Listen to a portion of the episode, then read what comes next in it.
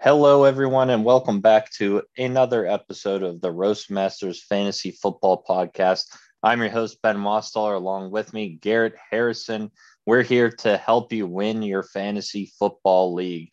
And by doing that, we're going through every division, every team, telling you who to draft, who not to draft. We've gone through the AFC already, we've done the NFC North, we've done the NFC South, and this week we have the NFC East one of the worst divisions in history last year, not a team over 500. And we're going to start off with the team that won the division at an incredible record of seven and nine. That is the Washington football team. They changed their name from the Redskins and they have a division winning season. They're sticking with the football team. They're not switching the name. And they also get a new quarterback here in Washington, and that is Ryan Fitzpatrick. He comes from the Miami Dolphins after having 13 touchdowns and eight interception in nine games. We know the Fitz magic and what he can do. And from weeks two to week six, uh, in that five game span last year with Miami, he averaged 23 fantasy points during that time and was quarterback nine. That's what he averaged. So he's a top 10 quarterback in those weeks, uh, week two to week six. Right now, Garrett, his ADP is currently going quarterback 21, being undrafted in most leagues. What do you think about Fitzpatrick and uh, him moving on from the Dolphins to the football team? Honestly, man, um, we've seen Fitzpatrick move around the league a lot. Uh, he seems to be pretty consistent no matter what team he goes to. Um, he always finds a way to get the ball into the receiver's hands. Um, depending on how many games he wins, that's that's another question. But I still think he will give you some fantasy value. Um, but I don't think I would uh, really reach for him. I think he's kind of one of those guys where if you want a backup and there's not many backups left, you can take a chance on him. And if you don't want to take a chance on him, by all means, wait for him in the waivers, see how he does the first couple weeks, you know, see how he pans out. But I really do think this guy um, can still get it done. Um, he's proven himself uh, at, at, the Dolphins. He's improved himself up at Buffalo. You know, he's moved around quite a bit. He's even uh, down in um, Tampa Bay as well. Um, I, I think if you just wait it out a little bit, see how he does the first couple weeks, and then take a shot on him depending on how how the first couple weeks do go. I, I think he can give you some fantasy value. I just wouldn't reach for him right now, knowing that he's with a new team, a new whole offense and stuff. So it's just one of those things, man. Wait for. I think your I think your best bet's waiting for waivers. There's definitely better quarterbacks out there, even for backups that you're going to be drafting. Uh, like Garrett said, he's not a guy that you're going to reach out for, but I think he's the biggest sleeper this year, especially at that ADP at quarterback 21. I just think that's insanely, insanely low for him there. I think he finishes much higher. I think he's maybe closer to quarterback 14, 15. If he can stay healthy, he has the weapons, and we're going to get to that now. And one guy that's been a sleeper for a lot of people and can produce is Terry McLaurin, who last year finished wide receiver 20 with 87 receptions, over a thousand yards receiving, and four touchdowns. That was in 15 games, and uh, his receptions and targets weren't an issue. He averaged around seven receptions per game, but the issue was the touchdowns being so low. You know, he he did have not that great of a quarterback. Dwayne Haskins was there for a little while. Uh, I think Kyle Allen took over for a little bit. He, very inconsistent quarterbacks, and now he gets a better quarterback with Ryan Fitzpatrick. What do you think about Terry McLaurin here, real briefly, before we get to the uh, next receivers, Garrett? Uh, does he improve right now? His ADP uh, looks like it is wide receiver nine. So that's going from wide receiver 20 to wide receiver nine. Is there any value there at that spot for Terry McLaurin? I think there's a lot of value there, actually. Uh, Ryan Fitzpatrick really likes the deep ball. Um, this you know, seeing some of the past receivers he's had and stuff. Um, he, and when he can get a connection with Terry McLaurin, I really like. He loves finding the same wide receivers. Sometimes really getting the ball into his most reliable guy, and I think McLaurin can be that guy. Um, honestly, that's probably one of the guys you want to keep on your radar. Uh, where you draft him, that's totally up to you. But you know, ADP is at nine. Um, I know he plays in a pretty crappy division uh, and stuff like that, but I really think he can help boost your team to uh, maybe even get into the playoffs and, and, fantasy. You know, it's definitely a guy I would reach out for. Um, I I I like him. I think he adds a lot of value um, to your team. Um, so it's just it's up to you want, but I I I would advise to keep him keep him on your watch list. Uh, definitely definitely take a chance on him because you have a way better quarterback with uh, Ryan Fitzpatrick throwing to him now. Yeah, and and we think back to the Miami a few years ago with DeVante Parker and what he was able to do uh, with DeVante Parker was impressive. I mean, he made him relevant. Uh, he was a top 10 fantasy wide receiver. And uh, I believe in 2019, he had nine touchdowns, over a thousand yards, just as McLaurin did last year. And the receptions were there as well.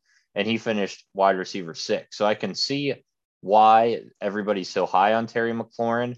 Right now, the ADP I think is fair. I do like Keenan Allen and Justin Jefferson just a little bit more than Terry McLaurin, um, but he is right there in that mix. So if you draft him at his ADP, I, I think you're going to get a, a, good deal on McLaurin.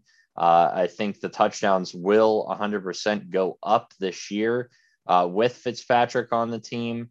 And uh, we'll see what the rest of the season has to pan out for Terry McLaurin. But I think it he's got a, a big ceiling here. I think he can easily be a top 10 wide receiver uh, with Fitzpatrick behind the helm. Now, another receiver they add is Curtis Samuel, who com- comes from Carolina. And he finished wide receiver 24 last year, 77 receptions, three touchdowns. So pretty similar to McLaurin there.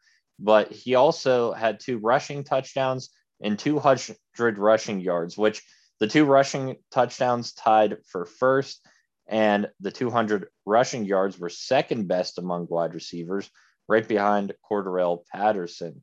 Seven of his last 10 games also had double digit fantasy points. Right now, current ADP, wide receiver 42, but he is battling a groin injury. So you could argue again, Garrett, we got a better quarterback than what he would have had in Teddy Bridgewater last year in Carolina. He comes to this Washington team who he'll be the wide receiver too. Do you think that he could be a sleeper this year at the current ADP of wide receiver 42? Maybe somebody that you might even be looking to draft. Yeah, I um honestly, if this dude can stay healthy, I think he boosts the team not drastically, but in a pr- pretty significantly um, on offense. Just now they have another quick receiver who can also run the ball on end arounds and stuff like that. Um, as a sleeper, you know, if I I if he's if he falls to me in the draft, I think I'd take a chance on him as well. I think I'd take a chance on him. Um, I like what he did uh, just seeing who he had throwing to him down at Carolina. Now he has uh, Ryan Fitzpatrick, who loves to throw the ball. Um, so I don't see any reason why uh, he wouldn't get, you know, any looks during the game. Um, it's just one. I, I think it's as long as he stays healthy, and you know, it kind of frees up Terry McLaurin too. Which if they're double cover, which I say they're double covering Terry McLaurin, that leaves Curtis Samuel wide open. So that's a guy that I really think I would go for. Um, not saying you have to go for it, but um, keep them on. Like, I said, keep them on your watch list. Keep these guys on your watch list for this team because you know these dudes have potential of having really decent seasons. You know, for the division they play in. So Curtis Samuel is definitely on my watch list. I'd probably take a chance. He's definitely a sleeper in my opinion. Um, so um, go for it. Yeah, Curtis Samuel, as long as this groin injury isn't too too bad, uh, he is definitely sleeper for me at the ADP. I love it. Again, seven of his last 10 games, double digit fantasy points. So he is going to accompany Terry McLaurin very well. It almost reminds me of a Kenny Golladay, Marvin Jones situation in Detroit, where you have a, a guy throwing to him uh, as much as they did up there with Stafford, uh, even d- down in uh, LA with uh, the Rams, uh, Robert Woods, Cooper Kupp, they kind of complement each other really well, McLaurin and Samuel. And I think they both have big years. And I think that Samuel, I would say, finishes in the top 30 at least, out beating that ADP. So definitely a sleeper for me. Uh, they also have Adam Humphries, uh, a former uh, Tennessee Titan there coming to the team. Wide receiver three. We'll see what he can do. But just to add to the weapons before we get to their uh, breakout running back last year and Antonio Gibson, Logan Thomas, the tight end, actually finished tight end three last year 72 receptions, 670 yards, and six touchdowns. Right now, again, we're talking about the improvement of what Fitzpatrick can do for the team from what the quarterbacks did last year. And, and Thomas went tight end three last year, potentially a better upgrade at quarterback. And right now is ADP is tight end seven. So again, Garrett, we go back to what kind of value this team has and some good value in some drafts. Logan Thomas, maybe a little underrated this year.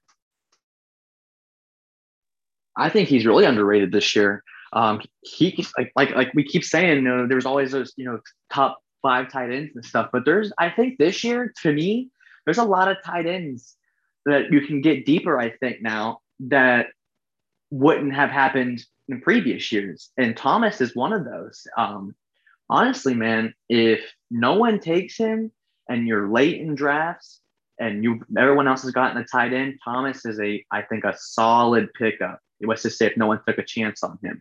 I mean, even if you got lucky and got one of the top five tight ends and then took a Thomas as your backup, you're sitting pretty. So Thomas, in my opinion, would really help boost your team um, just because of how many looks he got last year. Um, though who knows? Uh, Ryan Fitzpatrick, he's just one of those guys. I think down the Miami Dolphins, he loved throwing more to his receivers than tight ends, but maybe he uh, gets a good connection with Thomas and starts, you know, starts trusting his tight ends and starts throwing the ball more to them. Um, but I think Thomas would be a solid pickup for your team. Fantasy wise, uh, I would go for him. Yeah, I wouldn't be upset if Logan Thomas fell to me right there at that ADP. I actually think that he could potentially be a, t- a top five, like right outside the top five type of guy this year, especially last year after finishing tight end three. Uh, you do, do bring up a good point about Fitzpatrick and not really using the tight ends as much, but you know, I think he can stay consistent, being at least in the top end, top 10 for Logan Thomas. So I like the value at the ADP if you don't land on one of the top four tight ends, we're talking Kelce, Waller, Kittle, and Andrews. Boy, I'd like to have Logan Thomas. And one guy that you can kind of wait on, I think, a little bit. I think there'll be a little bit more love with TJ Hockenson. People will be taking chances on Kyle Pitts. Um, and there might be some love elsewhere, but I think Logan Thomas is a guy that you can wait on. Draft your other positions, such as uh, better wide receivers, better running backs, and let Logan Thomas follow you. And I think he'll be a solid tight end for you this year. 72 receptions, too, is pretty good at the tight end spot. Now let's go to the sophomore running back coming into this year, Antonio Gibson. He surprised a lot of people last year. He finished running back 13 with 795 yards and 11 touchdowns, which tied sixth best overall for running backs. He only had eight games though with double digit fantasy points, but had double digit carries in nine of those 14 games. So he was getting the ball at least 10 or more times. Gibson also did struggle with some turf toe last year, but looks like he is recovered from that. Also, we believe that he will get more volume this year and more in the passing game because last year only 36 receptions in the passing game that was actually less than Derrick Henry. Uh, but they expect him to catch the ball out of the backfield a little bit more. Right now, his ADP is running back 11th in the second round, Garrett. So they predict him to finish two spots better than he did last year. Do you like Antonio Gibson in the second round? And I mean, right now you got like Joe Mixon, Najee Harris, uh, guys like that. Uh, going right around Antonio Gibson. Do you like him better than a couple of those guys? Or are you leaning more wide receiver in the second round at that point? Uh, I mean, what do you think about Gibson and that value? Uh, me personally would not take him in the second round. I'm not very um, hyped up on the guy. Um, I, I, can see him having a little bit of better the season than last year, um, but I don't. I think in the second round, I got my my running back in the first round. I'm going to go after a, pretty good wide receiver that's still available on the board. Um, or if I didn't, let's say I didn't take a uh, good running back in the first round, I just wanted to get one of the best wide receivers off the board right away.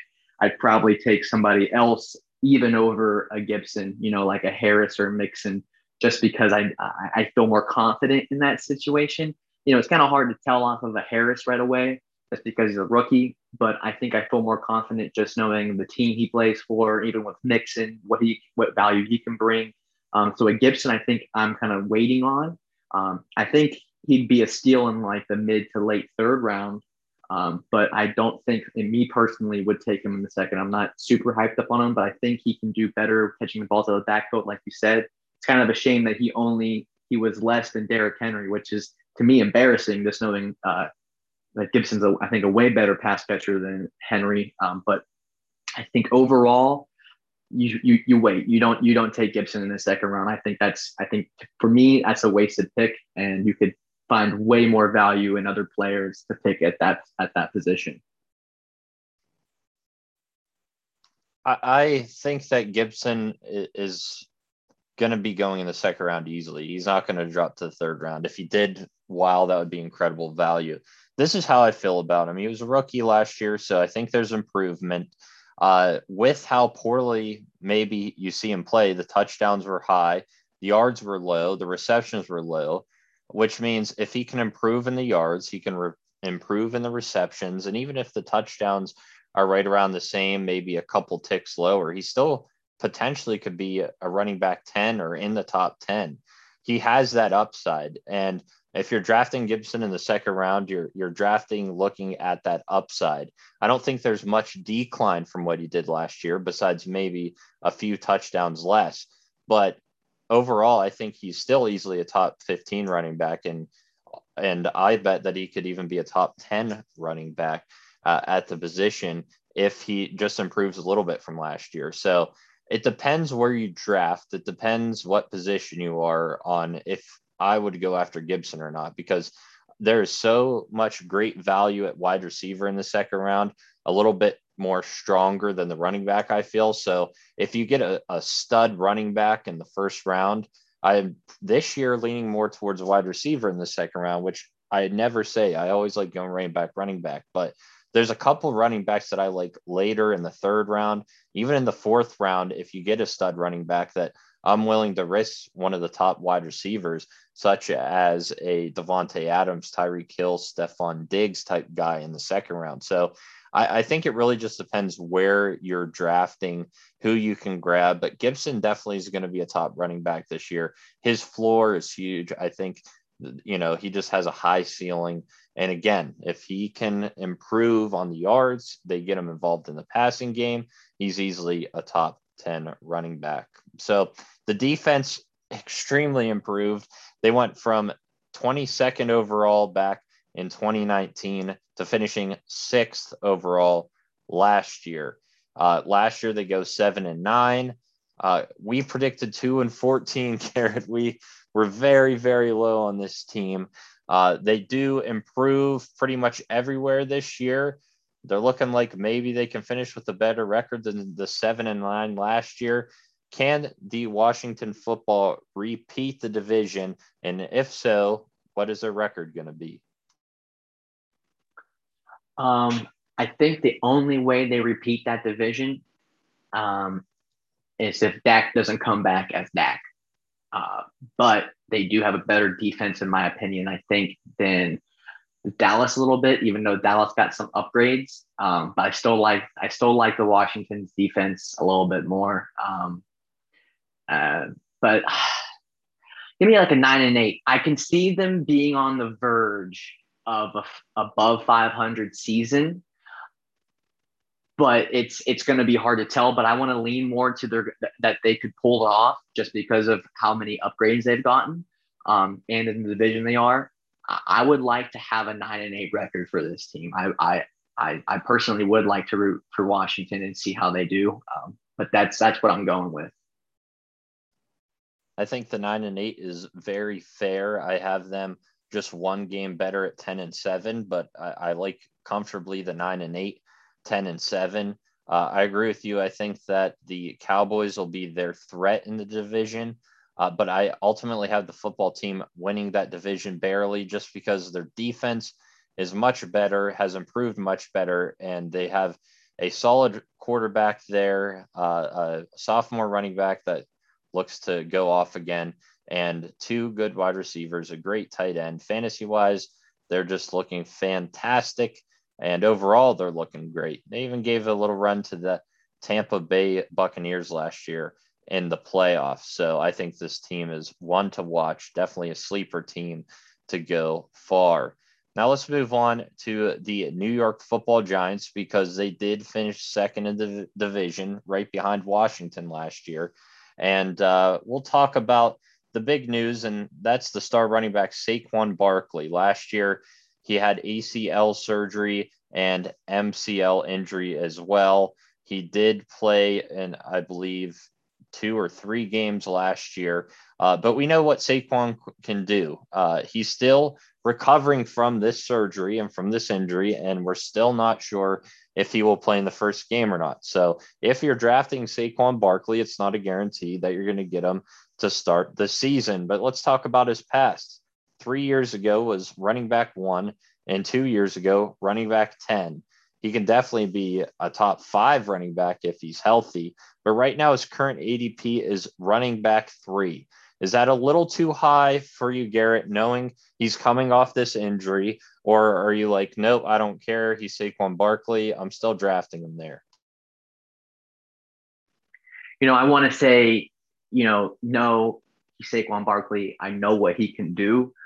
But I'm going to say there's other, I think, picks above him that you can take before him at three, just because you know that they're they're not right now they're not injury prone and they can really um, you know what value they bring.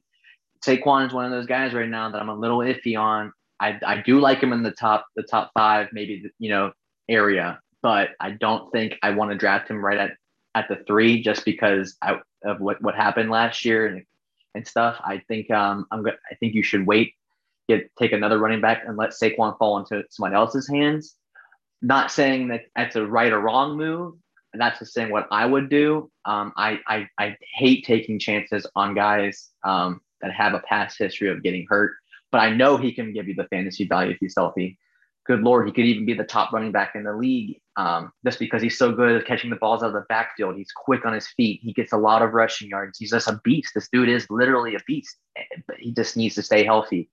So I would, I would, um, there's other guys I think I'd take before him. Not many, not many at all, but I would, uh, I would greatly, if you're going to think about taking him, think it out, look of, look at like what's going to happen and everything. But I think, I think, I, I think me personally, I would uh, draft somebody else over at his position.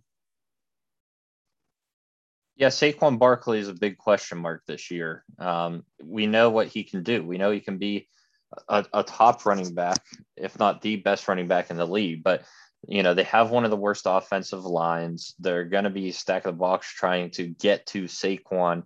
And knowing that he's coming off the injury, how explosive, is he going to be? Because we know that Saquon Barkley, in a lot of years, because of the poor offensive line, had to make plays.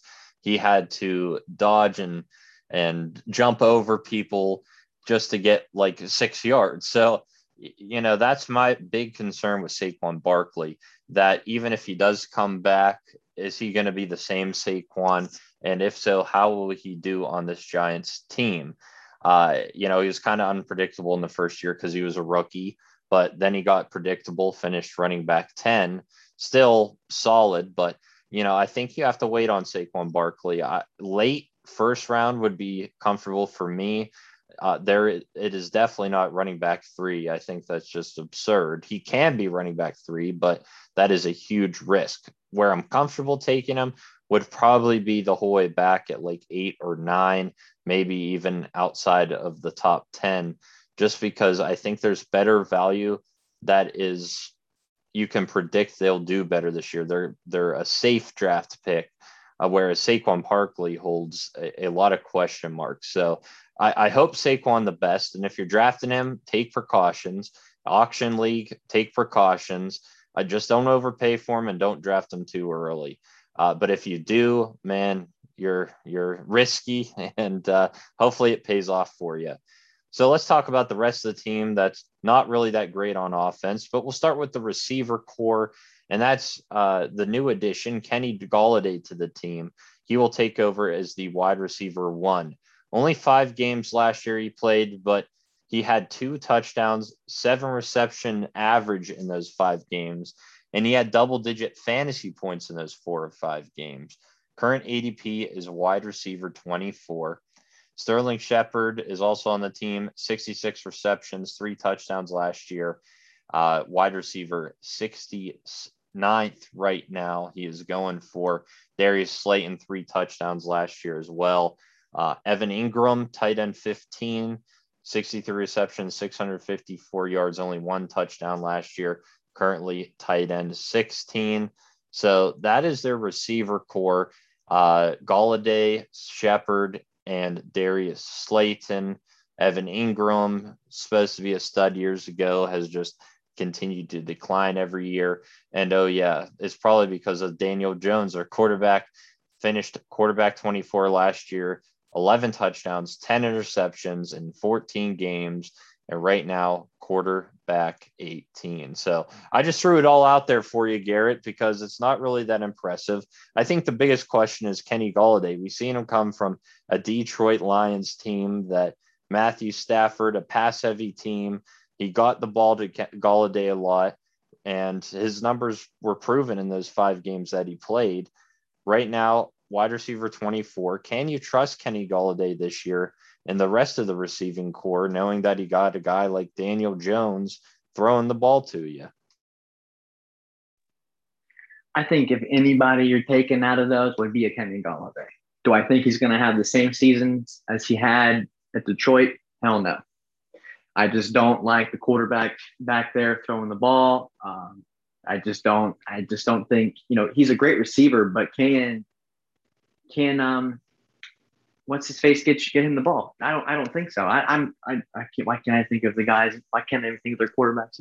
Daniel Jones. Why can't why can't why I just don't think Daniel Jones can get them him, him the ball consistently like Matthew Stafford. Um, I I do think Kenny Golladay gives you value on your team, somewhat value. That's because he's Kenny Golladay. Um, do I think, like, like, I said, I don't think he's to have the same seasons like he did in Detroit. But if you're taking anybody out of all of these, it would be a Kenny Golladay um, for sure, and maybe maybe a Sterling Shepard if you're really deep in drafts and you're just looking for bench players and stuff.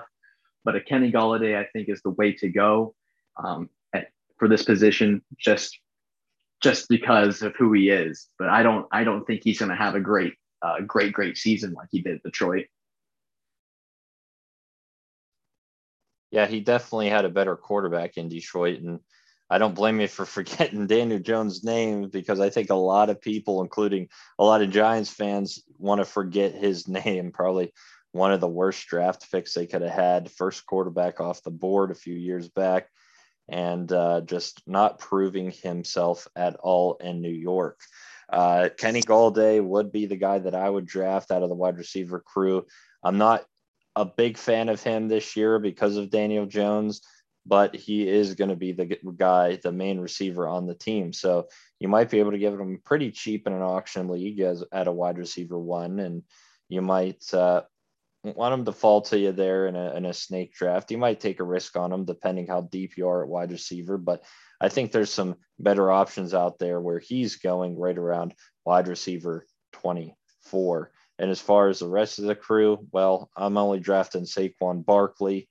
Uh, and again, that is if it's later in the first round, I feel comfortable taking a couple more running backs ahead of him. And that's saying a lot as I am a Penn State football fan and a huge fan of Saquon Barkley. But you don't want to draft with risks because you never know uh, what can happen. You don't want to risk taking Saquon and him not performing there when you know that other guys have that potential and you're more comfortable knowing that they can perform in the top 10 and drafting them there.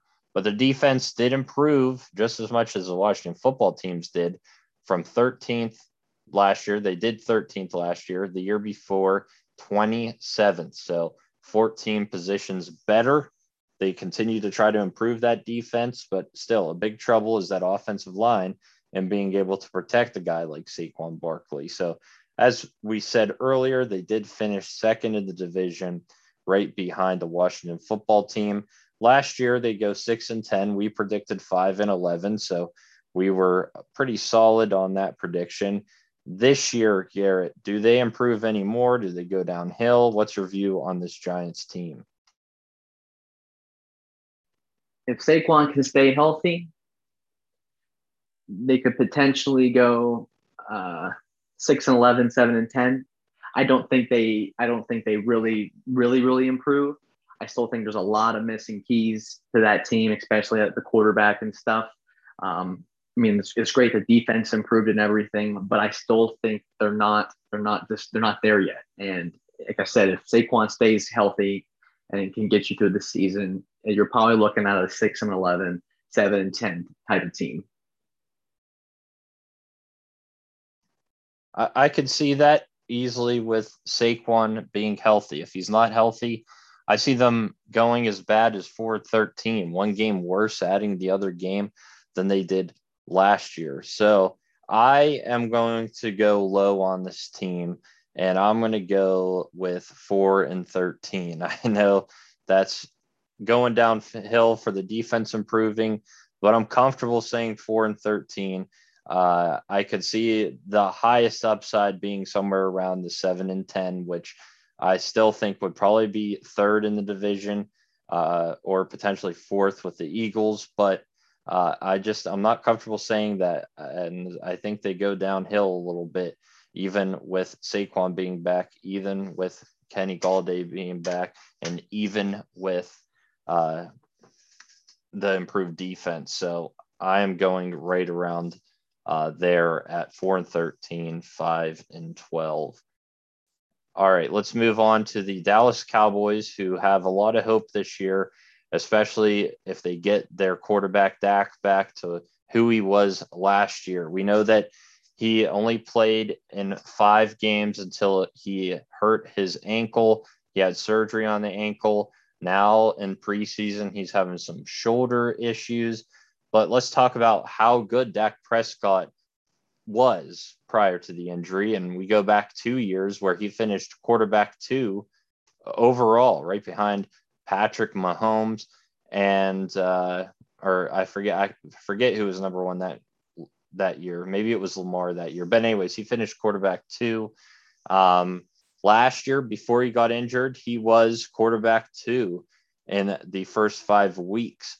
He had nine touchdowns and four interceptions, and also three rushing touchdowns. So 12 total touchdowns within the first five weeks. Right now, he's going quarterback four, but we're unsure if he'll miss some times because of the shoulder issues. Right now, it looks like a go for Dak to start week one, but we really haven't seen him besides practicing and any sort of preseason game yet. We're hoping maybe he gets the last preseason game in. But are you comfortable knowing his injuries to draft him at quarterback four, knowing that he has that upside of being the best quarterback in the league?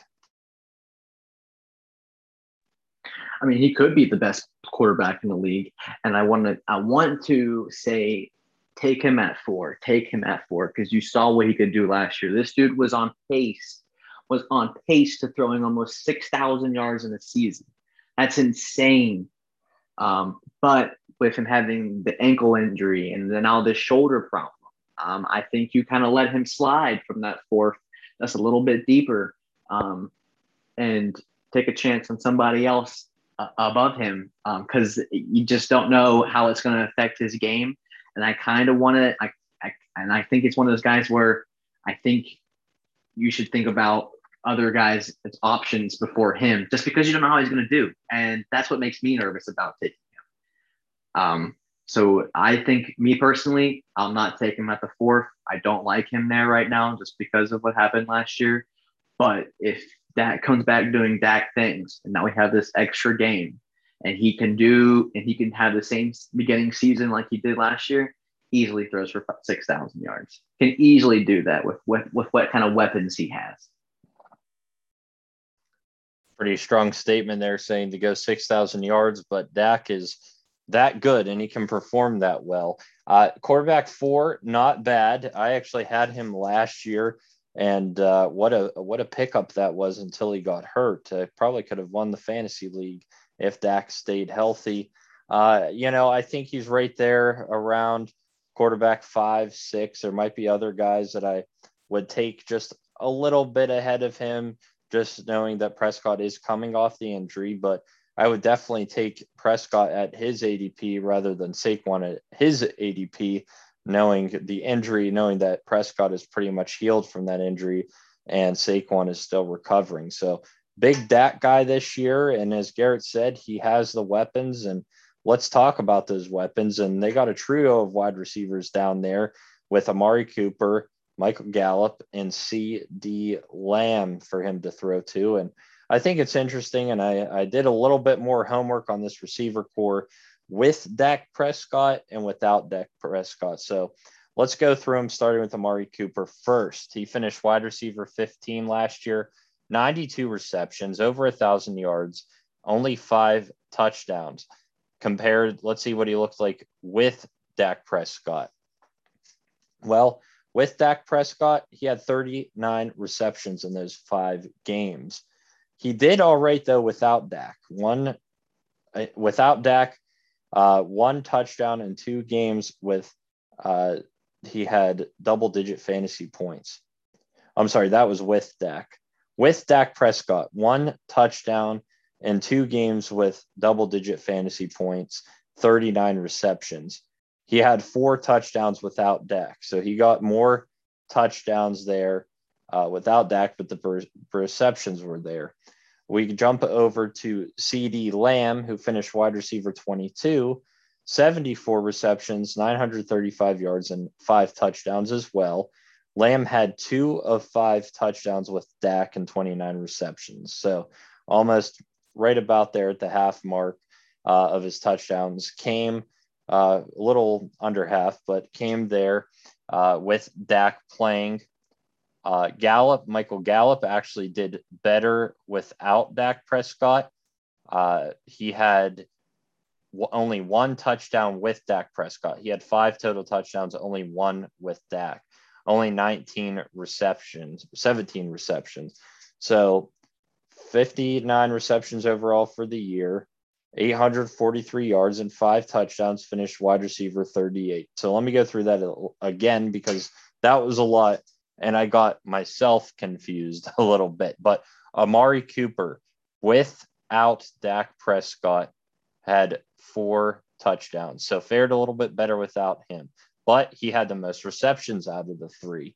When we take a look at CeeDee Lamb, he did right about average between the two with Dak two touchdowns without three, 29 receptions in those uh, five games, 10 less than Amari Cooper. Michael Gallup seemed to fare the best without Dak Prescott because with Dak, only one touchdown out of the five compared to two from Lamb and also one from Cooper. So that was a lot of information there for you all, for Garrett too to break down. But let's look at the ADP. Right now, CeeDee Lamb, wide receiver 12, going in front of Amari Cooper. Uh, Cooper, wide receiver 15, Michael Gallup, wide receiver 38. I, in my opinion, I don't know what you'll how you'll feel, feel about it, Garrett. I like Amari Cooper better at the ADP, knowing that he had 10 more looks uh, than CeeDee Lamb did when Dak was playing. My thing, though, you might argue, is that CeeDee Lamb uh, is coming off being a rookie. Uh, you know, they didn't have that connection yet as uh, Dak did with Amari Cooper. However, Amari Cooper, again, still 10 more receptions and overall for the year had it looks like 18 more receptions than CeeDee Lamb. So I need to break from talking about these weapons. Garrett, it's your turn. What do you think about these three? Are you targeting one over the other? Uh, go ahead. You know, I think it's kind of hard to uh, break it down to with Dak when they only played five games. Whenever there were still 11 more games to be played. I mean, these, these wide receivers could have had way better seasons if Dak was back there, um, I, in my opinion. I mean, Amari Cooper, I think at his ADP is the guy you go for. He had 39, uh, I think 39 receptions, you said, with Dak there. Dude, this dude was on pace to once have over 110 receptions. That's that's amazing in a PPR league. That's that's phenomenal. Like that's that's a dude you want to go for. Who cares if he doesn't get as many touchdowns?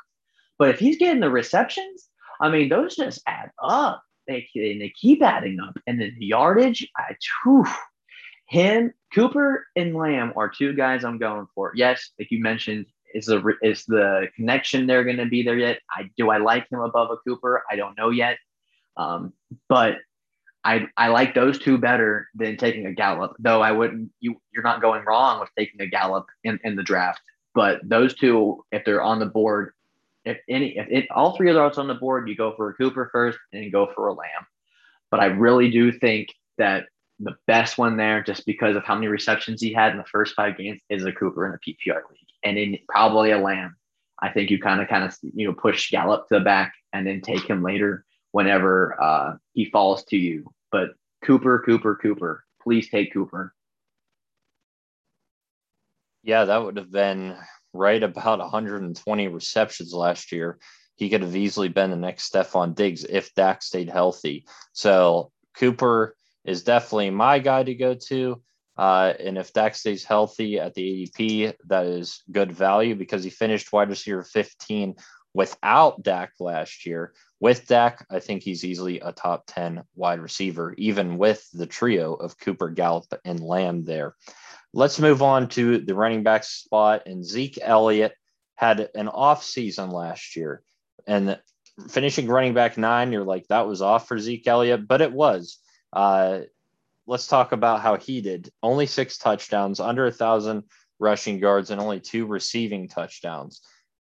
And again, let's talk about with Dak versus without Dak.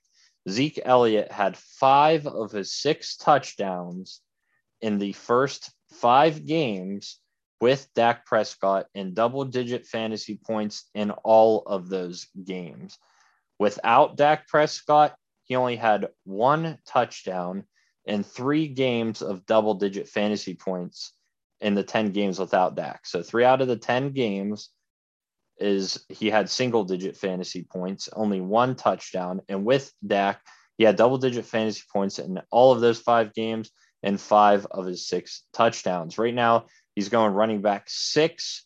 And with Dak healthy, I think he can be back to where he finished the year prior with running back three. Uh, but again, we saw him decline. Is it just because of Dak Prescott? Uh, or what do you think that had uh, Garrett, what do you think that led him to being so down after Dak left? Because again, if we take a look at the volume, just as Cooper got with Zeke as a running back in those games, he could have easily had a 16, 17 touchdown year.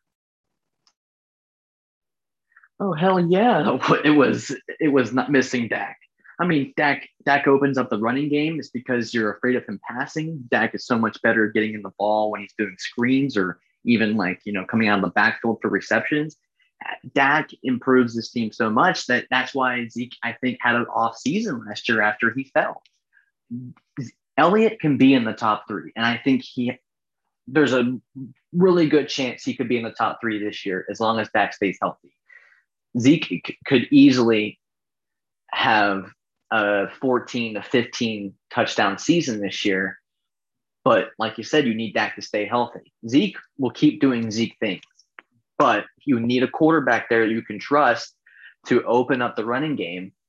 And that's whenever he fell, you had, I mean, really, really disappointing backup quarterbacks not getting the job done for that. And that's why Zeke just didn't didn't do what he did uh, the year prior. So this year, I think I think at his ADP, that is a steal.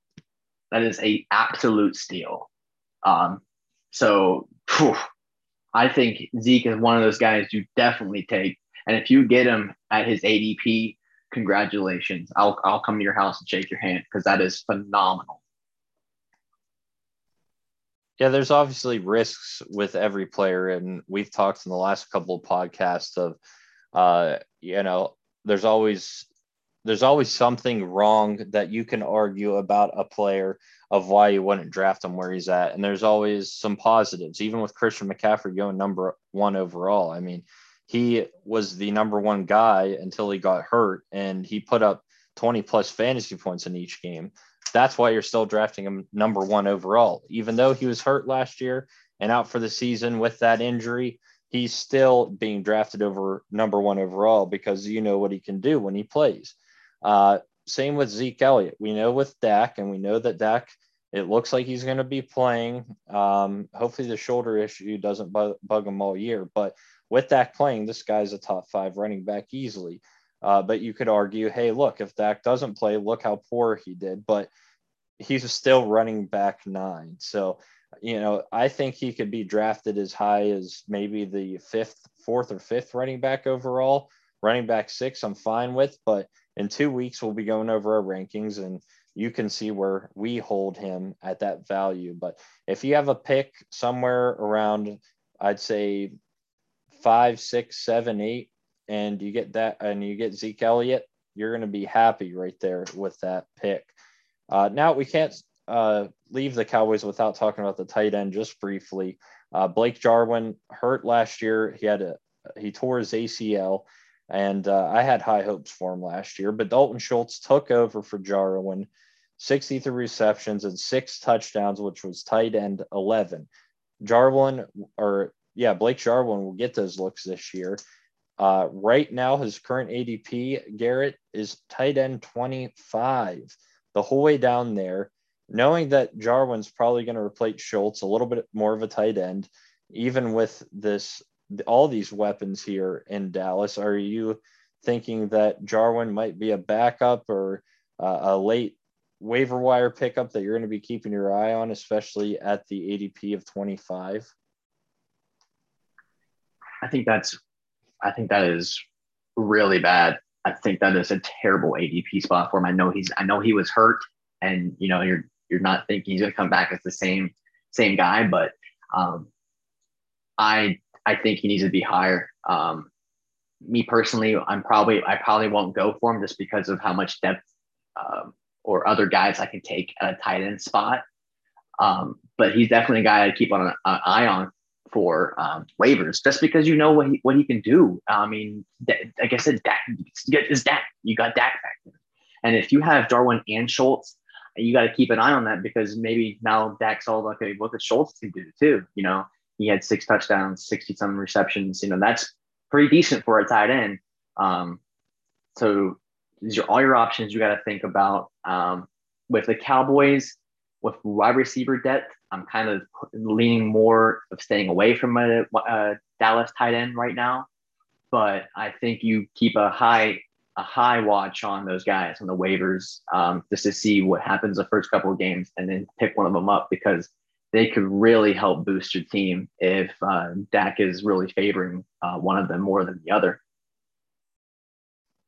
Yeah, definitely a sleeper there, and I think they do improve uh, you know, or he does improve from that ADP of tight end 25. I'm not going to be drafting him, uh, but I think he definitely does better than 25. So somebody keep an eye on uh, on the waiver wire. Defense 21st. You know they they aren't the greatest defense, and that's what hurts them because they have a powerful offense. Uh, but last year they go six and ten, tying with the Giants in the division we predicted 11 and 5 so we were way off but hey maybe they were heading that way if Dak stayed healthy. This year do they win the division garrett? Do they come in second third fourth? Where do you think that the cowboys finish uh, based off of the record last year and getting Dak back? See that's a tough that's a tough one because with having Dak back I mean if he can keep doing Dak things that team is right in contentions with winning that division The only thing that concerns me is that defense. Yes, they got some upgrades and stuff, and with Micah Parsons and everything, but I I really think that just looking at Washington and how much better their defense is and how much they improved a little bit on offense, I I still think that Dallas comes in uh, second. Um, they could they, they could potentially. I know I went with Washington at nine and eight. Um, but I can I I would love to see Dallas. I can see Dallas is going a nine and eight too above 500. So that would eventually bump Washington up to about I think a 10 and seven kind of record. But it's just one of those things you just don't you don't know. And I I I I can't I can't say both teams are gonna go nine and eight. So let me change something up here. Washington goes 10 and seven just because of their defense. Dallas now goes nine and eight, but they they just missed winning the division by one game because Dallas, uh, Dallas cannot beat Dallas and Washington will split. That's where I'm at right now with it, but that's with a healthy Dak and with Dak doing Dak things. That's exactly where I have them, Garrett. Ten and seven for the football team, and nine and eight for the Cowboys. Uh, I think that if Dak is healthy, that's their upside. If Dak isn't healthy, they'll be right around the eight and nine, seven and 10 mark. Uh, but I think they do finish second in the division. And I think they do compete for the top spot in the NFC East.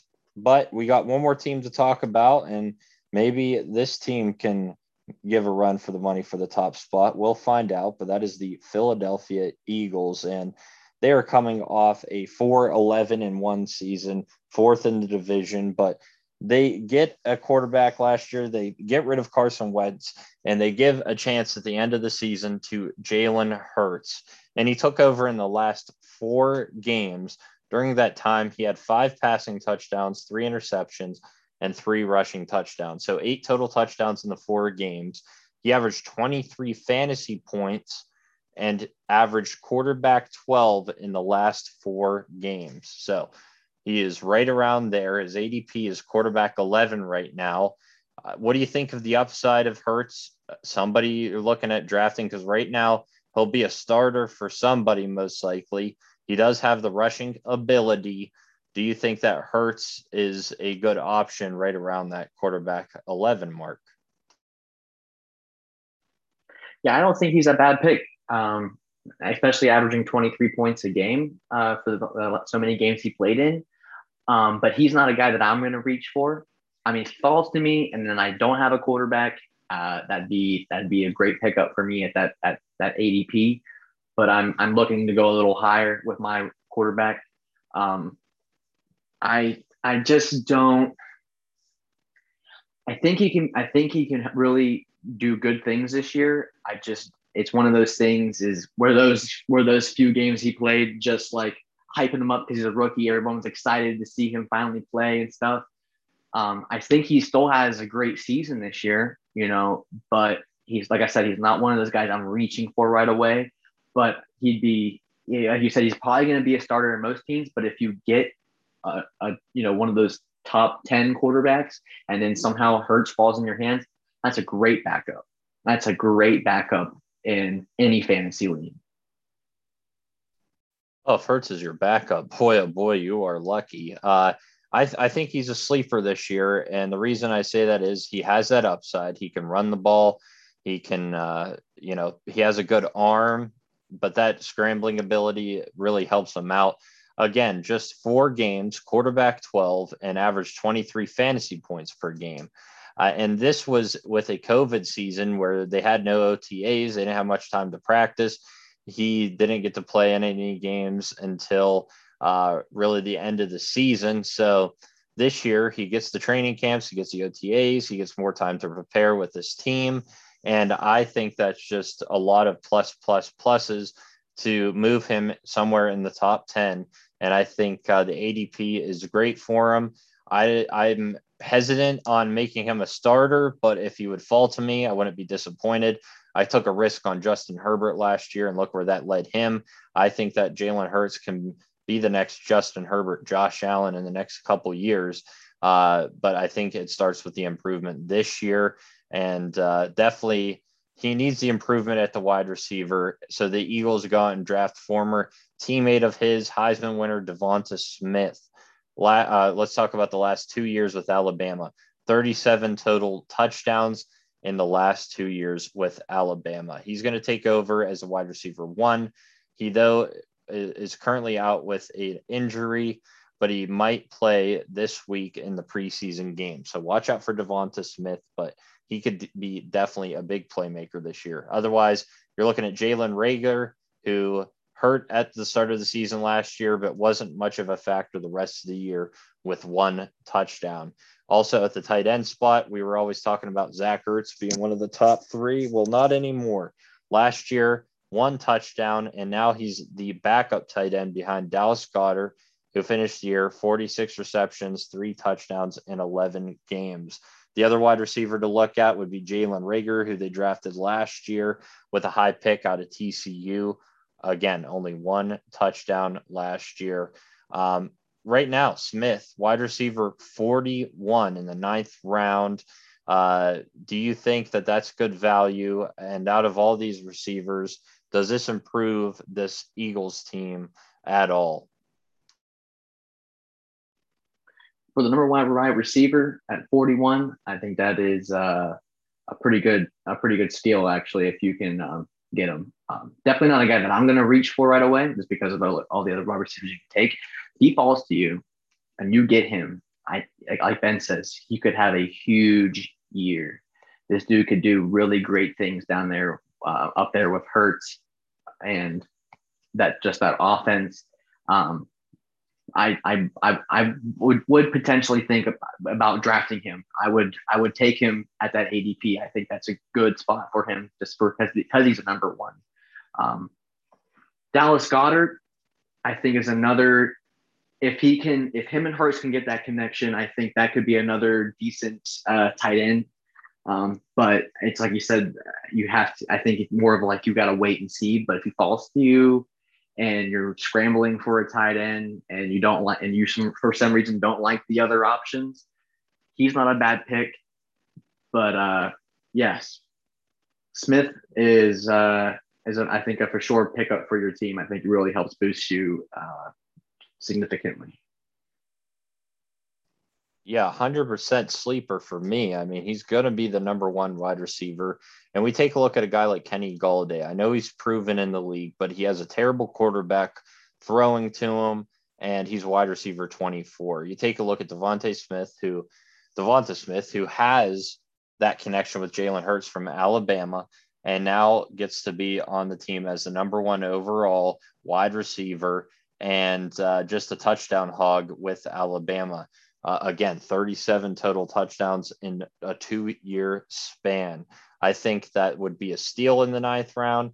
He doesn't really have anybody else to throw to. So if he's not using the legs, he is going to be throwing towards DeVonta Smith. So I think he easily passes that wide receiver 41 ADP and definitely a sleeper on my list when we do our busts and sleepers.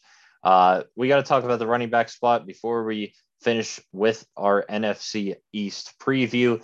And that running back is former Penn State running back Miles Sanders last year, running back 23, 867 yards, six touchdowns in 12 games.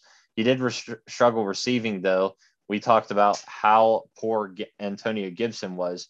How about only 28 receptions for Miles Sanders? Sanders did score double digit fantasy points in seven of his 12 games, though, and three of his six touchdowns did come with Jalen Hurts at the helm. So he did have half of the touchdowns there in those four games with Jalen Hurts. Right now, his ADP is running back 17, going around guys like J.K. Dobbins, Chris Carson, and D'Andre Swift. So a lot of people are hesitant on Miles Sanders this year, Garrett, because – they know Jalen Hurts is going to run the ball a lot. And the same argument for Baltimore with J.K. Dobbins, where uh, Lamar Jackson is going to be running the ball a lot. So, do you like Sanders at the ADP? Somebody that you wouldn't mind drafting? Uh, what do you think this year for Miles Sanders? Yeah, I'm a little hesitant on him, but I do. I don't I don't mind him at that ADP just because you know he did have half his touchdowns with Hurts. Um, so maybe maybe Hurts is the guy that improves Miles Sanders. And honestly, I think I, I think me, I would take a chance on him. I, I kind of like I kind of like him a little bit. Um, I think he I think he improves this year. Um, where he how much he improves, I'm not too sure. I would like to say he has over a thousand yard season uh, rushing, and um, definitely gets more involved in the passing game. Um, but that's just me talking right now. I mean, everyone has their different opinions, but I like I like that. I like him at his ADP just because I'm not too sure about a J.K. Dobbins right now with Lamar up there and you know the other running backs they have. Um, I'm kind of I'm kind of think I'll be, leaning more toward a, a Miles Sanders um, at that ADP. Dobbins is a sleeper for me this year. You know, I talked about him before and what he could do. There is the concerns with Lamar Jackson. I think it's the same concerns uh, with you know a young quarterback, uh, a younger quarterback than Lamar Jackson, just in his second year taking over the helm uh, with Jalen Hurts. I think there's more question marks with Miles Sanders. Uh, and what Jalen Hurts does with the ball. I think Sanders will somewhere be somewhere around that ADP. So although I think you know it's not the greatest, you're also not drafting him as years before where he might be a running back one or a second round running back two. He's going to fall to you in the fourth round. Uh, so I think Sanders still does produce. Um, I don't think that he's going to be as big of a bust as what people are saying. Uh, but again, you're not drafting him that high. So I would take the risk at the ADP uh, with Miles Sanders. I wouldn't be overly thrilled to grab Miles Sanders, but if I'm set up with two decent running backs already and he falls to me, I'll welcome him to my team. Defense 15 last year, so right around average, right in the middle there. Uh, but again, this team struggled last year, 4 11 and 1, and we had higher hopes for them with 9 and 7. Carson Wentz, though, just had a terrible, terrible year. So knowing that we get Jalen Hurts taking over the team, we get a new wide receiver to help out with the receiving game. The defense still stays about average. How does this team finish, in your opinion?